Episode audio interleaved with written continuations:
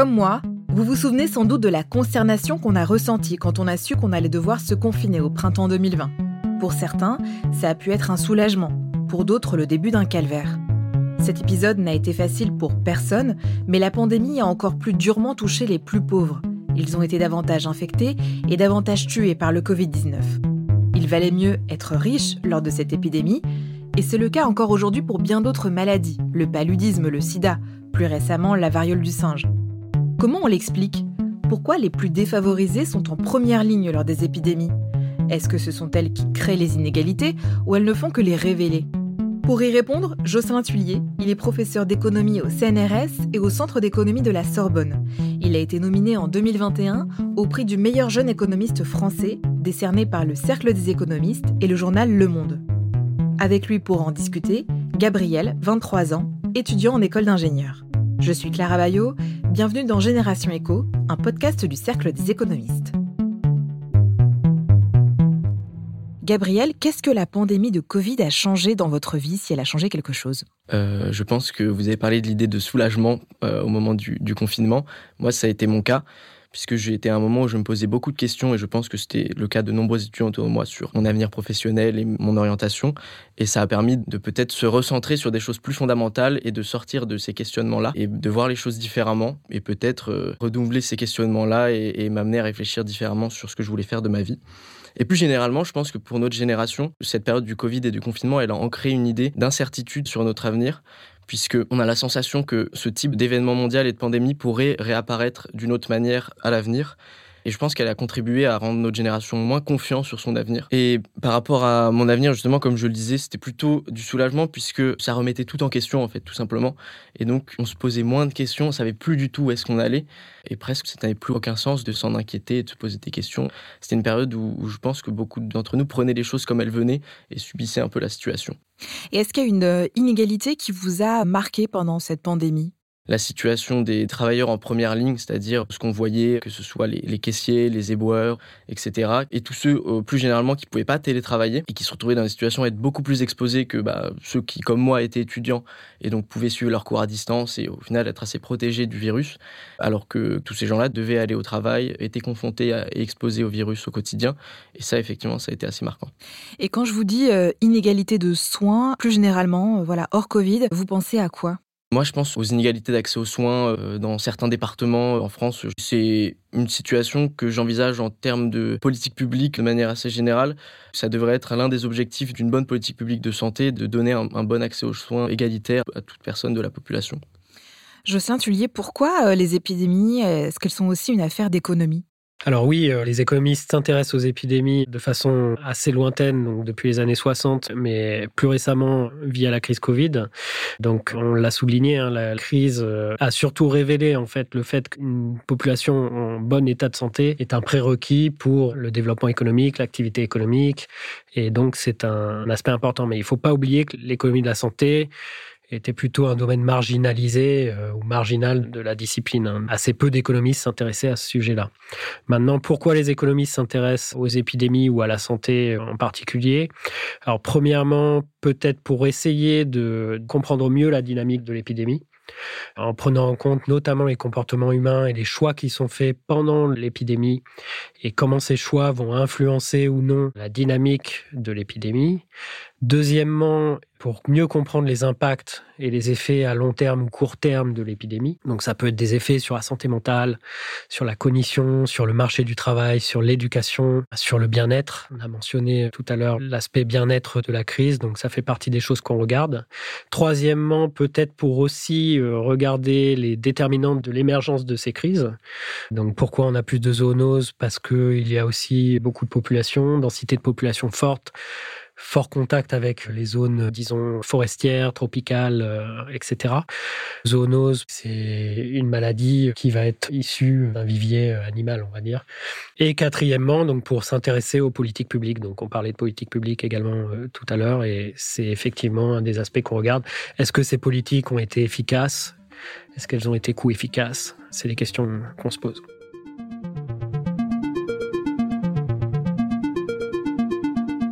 Et justement, est-ce que depuis euh, le Covid, est-ce qu'on fait appel à vous euh, davantage en tant qu'économiste de la santé? Ça dépend pourquoi. Donc, il peut y avoir effectivement des demandes sur des épidémies ou des risques épidémiques futurs, effectivement. Ça peut arriver, soit par les organismes publics, soit dans les actions de recherche, enfin dans les plans qui sont programmés, notamment dans le plan d'investissement d'avenir, par exemple. Sinon, effectivement, on peut aussi avoir, nous, en tant que chercheurs, des questions qui sont fondamentales et déconnectées des demandes publiques. Et donc, l'intérêt de réfléchir à ces questions n'est pas directement lié à du concret. Hein. Et est-ce que le Covid, ça a été un bon terrain de recherche? On a l'impression qu'il y a eu énormément de choses faites, énormément de données. Est-ce que, en tant qu'économiste, ça a été l'occasion de peut-être revoir un peu, enfin, une pandémie, ça faisait quand même longtemps qu'on n'en avait pas eu. Donc, est-ce que ça a été une occasion particulière pour vous en tant que chercheur?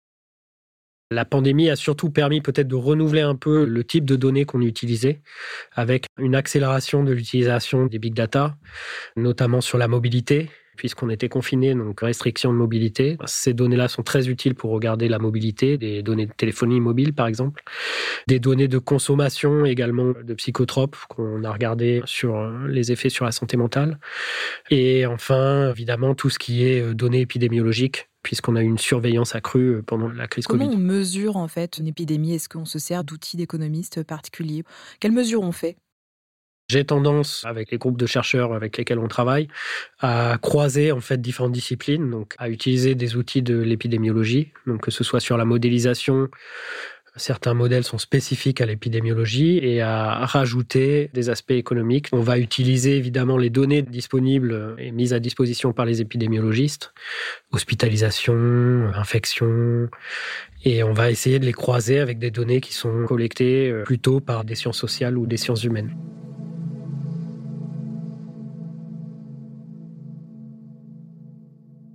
Est-ce que vous avez l'impression qu'on est rentré dans une sorte de monde d'après, dans le sens où, que ce soit en termes de conditions d'apparition des épidémies, vous avez parlé de zoonose, et donc de conditions euh, d'apparition de ces épidémies, notamment euh, dans des élevages intensifs, en monoculture, avec énormément d'animaux euh, d'une même espèce qui favorisent les conditions d'apparition de ce type d'épidémie, ou même en termes de système de soins et de système de santé, de résilience du système de santé. Est-ce qu'on est mieux préparé, que ce soit à l'apparition de ces pandémies et après à leur traitement, à, la prise en charge des malades, etc. Alors, est-ce qu'on a l'impression que ça peut réapparaître? C'est pas une impression, c'est une certitude. Il y aura d'autres épidémies, d'autres pandémies. La question rejoint le, le point de départ sur l'incertitude et la question est vraiment axée là-dessus. Quand est-ce qu'elles vont apparaître? De quelle ampleur? A priori, il y a une accélération du nombre d'épidémies et également de l'émergence de nouvelles zoonoses au cours du temps ces 30 dernières années. Donc oui, il y aura probablement une nouvelle épidémie sans être alarmiste. Est-ce qu'on y est mieux préparé? Les travaux semblent montrer que oui, modulo cet aspect incertitude. On ne sait pas sous quelle forme cette épidémie va arriver, mais il est clair qu'il y a un phénomène d'apprentissage et donc on confinera probablement pas de la même façon. Si on doit confiner, on se préparera aussi peut-être mieux en avance. Et euh, enfin, on peut constater que les gestes individuels s'adaptent aussi. Hein. Donc, par exemple, on voit très bien que le gel hydroalcoolique est mieux utilisé maintenant qu'avant la pandémie. Quelles sont les, les conséquences d'une épidémie sur une population, hors évidemment les problèmes de santé? Quelles vont être les grosses conséquences en termes de euh, revenus, d'éducation, de sécurité, etc. Alors bon, il y a des classifications de coûts hein, qui existent, donc il y a des coûts directs. Ça peut être aussi des dépenses de santé catastrophiques dans des contextes de pauvreté extrême. Il y a des coûts indirects, déplacements pour aller se faire soigner, etc. Maintenant, les économistes s'intéressent souvent aussi à des effets euh, peut-être de plus de long terme, comme les effets sur euh, l'éducation, sur le développement de la future génération, sur la cognition. typiquement sur le paludisme, par exemple, on a montré que des formes asymptomatiques de la maladie peuvent avoir des effets sur la cognition sur l'éducation des enfants et donc générer probablement des problèmes euh, au système éducatif. Et comment elle explique ça? Parce que le lien ne paraît pas évident. Alors, il y a plusieurs explications. Il peut y avoir des explications qui sont purement biologiques, médicales. Hein. Euh, le paludisme, par exemple, s'accompagne d'anémie, donc plus de faiblesse des enfants ou de problèmes d'attention. Donc, il y, a, une littérature là-dessus qui est plutôt médicale. Hein. Et après, il peut y avoir aussi des effets au niveau du ménage. Hein. Si vous tombez dans une trappe de pauvreté parce que vous avez eu des dépenses exceptionnelles de santé, évidemment, l'impact, il est indirect et ça va avoir des effets sur vos enfants, sur le développement et sur vos investissements futurs.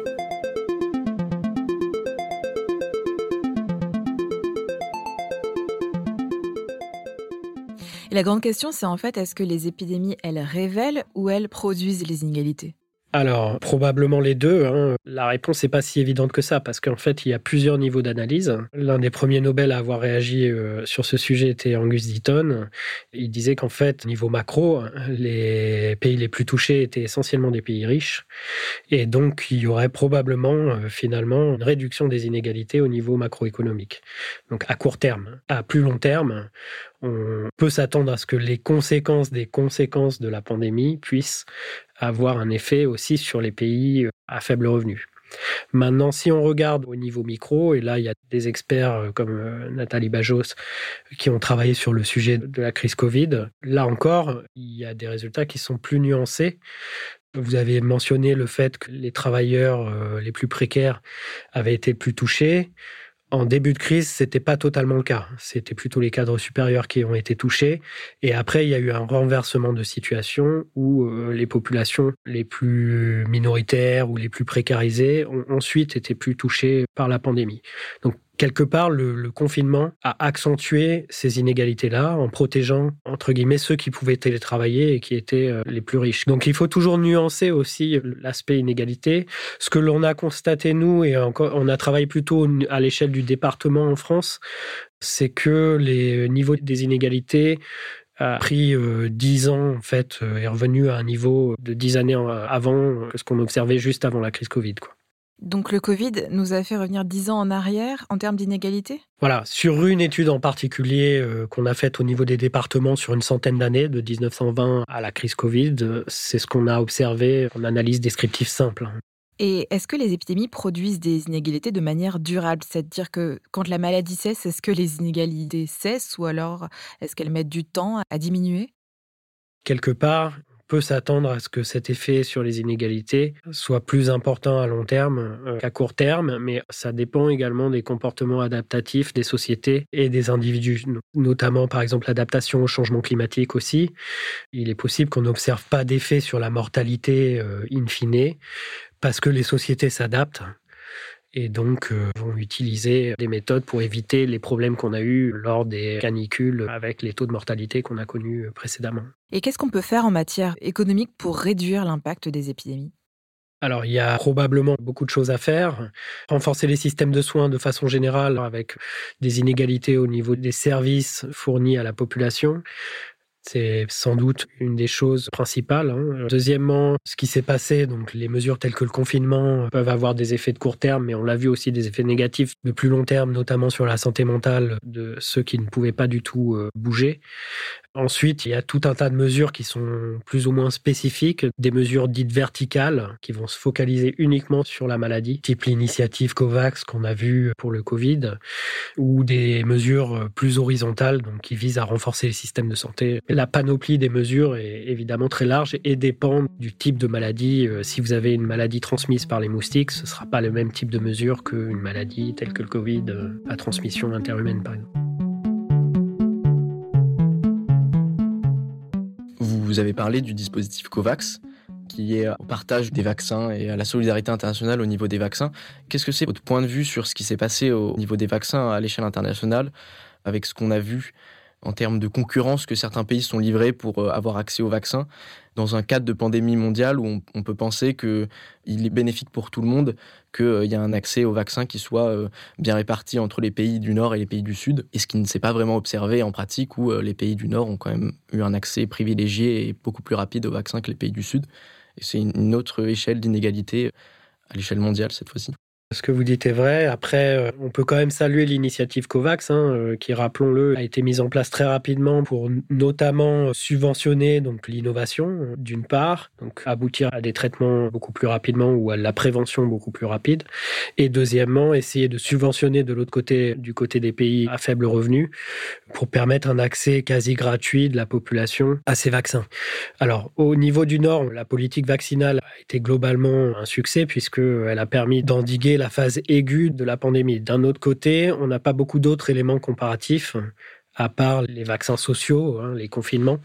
On n'a pas eu beaucoup de comparaisons avec d'autres traitements, avec d'autres mesures préventives, puisque l'accent a été mis uniquement sur le vaccin. Côté pays à faible revenu, le COVAX a eu un certain succès, mais aussi des problèmes, hein, et du coup, notamment les barrières à l'exportation.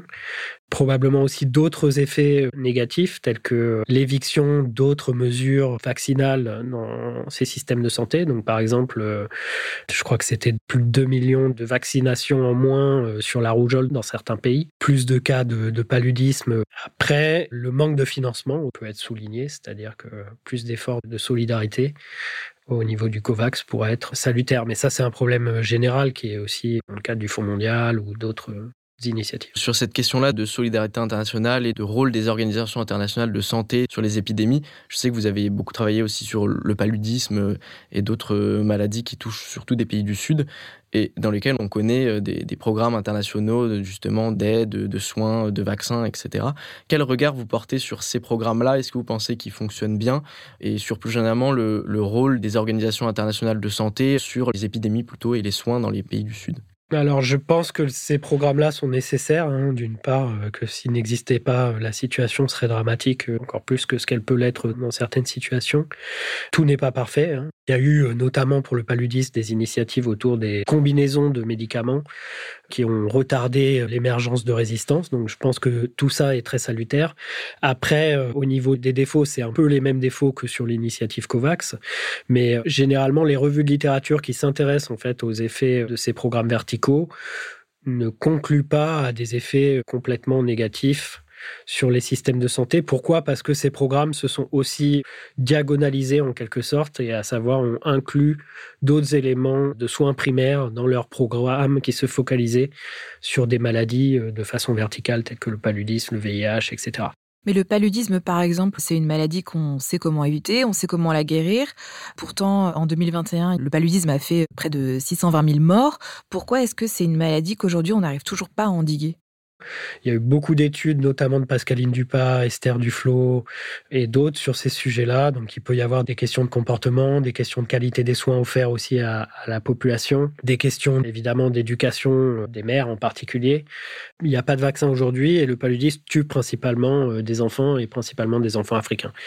Donc, les solutions qui existent actuellement sont des moyens de prévention, que ce soit la lutte antivectorielle moustique ou euh, la protection personnelle comme les moustiquaires imprégnés, certaines innovations comme des pommades ou autres, et évidemment le traitement et les combinaisons euh, de traitement. Au niveau économique, Pascaline Dupas ou Esther Duflo ont beaucoup travaillé euh, sur ces questions-là. La première barrière, c'est évidemment le coût hein, du traitement ou de la prévention est l'une des premières barrières en contexte de pauvreté. Deuxièmement, il peut y avoir d'autres aspects comportementaux qui peuvent entrer en jeu. Et puis, il y a évidemment des questions d'offres, qualité des soins, accès aux soins, déserts médicaux dans les zones rurales qui peuvent jouer également.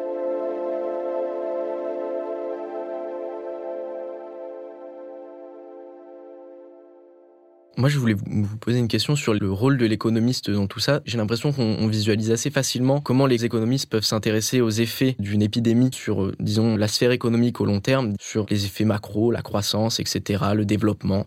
Mais en quoi l'économiste et ses méthodes peuvent aider aussi à faire plus de la prévention et à, peut-être trouver des solutions aux épidémies et en général aux problèmes de santé et en quoi c'est différent d'un travail plus de médecine et de médecin et de recherche en médecine? Alors justement, du coup, c'est vrai que les économistes vont peut-être beaucoup plus s'intéresser sur ces questions-là aux aspects comportementaux. Hein. Donc, il y a toute une littérature, notamment sur les nudges, pour donner un coup de pouce au comportement, en fait. Donc, ça peut être euh, des petites incitations psychologiques, type euh, message envoyé à certains moments clés de la saison de transmission, ou des stickers qui sont utilisés pour indiquer qu'on utilise bien une moustiquaire ou ce genre de nudge, donc des coups de pouce psychologiques. Il y a aussi des aspects macro euh, dans ces domaines-là. Hein. On peut s'intéresser aux effets des crises sur la transmission des maladies et il y a probablement aussi des choses à faire à ce niveau-là. Donc, à la fois un aspect micro-comportemental au niveau de politique publique qui sont évalués et un aspect macro en regardant l'effet des crises qui n'est pas encore totalement bien compris hein, sur la transmission des maladies. Mais comparativement aux aspects cliniques, c'est vrai qu'on s'intéressera beaucoup moins à des études qui porteront sur les vaccins et beaucoup plus à l'adoption des comportements, comment inciter les gens à se protéger ou à se vacciner, etc. Quel est l'impact de la santé mentale comme ça sur sur une population L'impact de la santé mentale en tant que tel, euh, on sait que ça génère des arrêts maladie euh, importants et ça a un coût certain. Hein. Donc c'est vrai que c'est quelque chose d'un peu invisible et qui commence à être de plus en plus scruté à la fois par les chercheurs et les médias. Et la crise Covid a été un révélateur aussi pour ça.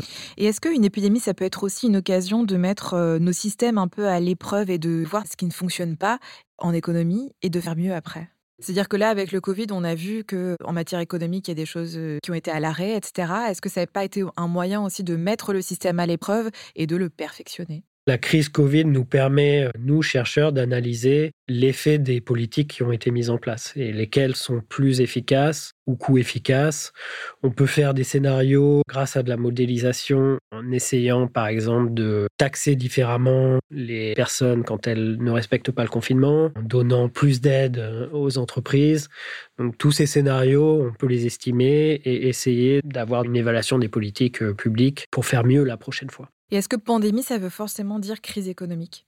La question est difficile. Si on prend les dernières pandémies, les pandémies majeures, a priori, c'est plutôt la durée de ces crises qui est variable. Mais maintenant, si vous remontez encore plus dans le passé, si vous prenez la peste noire, ça a été catastrophique pour l'économie de l'Europe à l'époque. Donc, je dirais plutôt oui. Et dans le sens inverse, est-ce que les crises économiques génèrent des pandémies? Là, la réponse n'est pas claire. Il est possible que certains ralentissements d'activité améliorent l'état de santé des populations, type accidentologie, quand on a moins de transport, etc. Ça peut dépendre du contexte. Est-ce que dans le cas du Covid, par exemple, Gabriel, vous avez l'impression que ça a pu nous apprendre quelque chose, qu'il y a des choses qu'on gère peut-être mieux aujourd'hui? Il y a plein de petites choses dans l'organisation euh, sur lesquelles je pense qu'on serait effectivement mieux préparé sur le Covid et sur un autre type de pandémie euh, en termes de gestes, en termes d'organisation du système de soins et de réactivité du système international de santé, notamment sur les vaccins. Mais à côté de ça, on a aussi l'impression que rien n'a fondamentalement changé. Et donc, euh, même si on a appris des choses, on n'a peut-être pas appris l'essentiel qui est d'où viennent ces épidémies, qu'est-ce qui les cause, est-ce qu'on est vraiment capable d'empêcher cette situation-là à l'avenir? Et je crois que non des prochaines pandémies, on va en connaître, c'est certain. Qu'est-ce qu'on pourrait faire dans ce cas-là pour mieux les appréhender, mieux les gérer euh? On a été assez rapide hein, quand même dans la crise Covid. Ça a été du jamais vu euh, au niveau réactivité euh, suite à l'émergence d'une maladie de ce type mais peut-être essayer de mieux prendre en compte la situation d'incertitude dans laquelle on est quand on décide en fait et donc essayer de bien mesurer ces aspects-là. Je pense qu'on peut probablement appréhender mieux le caractère incertain et les phénomènes d'apprentissage en cours de crise. C'est probablement un terrain d'étude intéressant pour l'avenir. Merci Jocelyn Tullier, merci Gabriel d'avoir euh, discuté avec nous du lien entre euh, inégalité et épidémie. Merci beaucoup. Merci à vous. Vous venez d'écouter un épisode de Génération Éco qui accueillait Jocelyn Tullier, professeur d'économie au CNRS et au Centre d'économie de la Sorbonne, nominé en 2021 au prix du meilleur jeune économiste français, et Gabriel, 23 ans, étudiant en école d'ingénieur. Merci à eux pour leur participation. Génération Éco est un podcast du Cercle des économistes produit par Louis Créative, l'agence de création de contenu de Louis Média. Je suis Clara Bayot et j'ai animé cet épisode.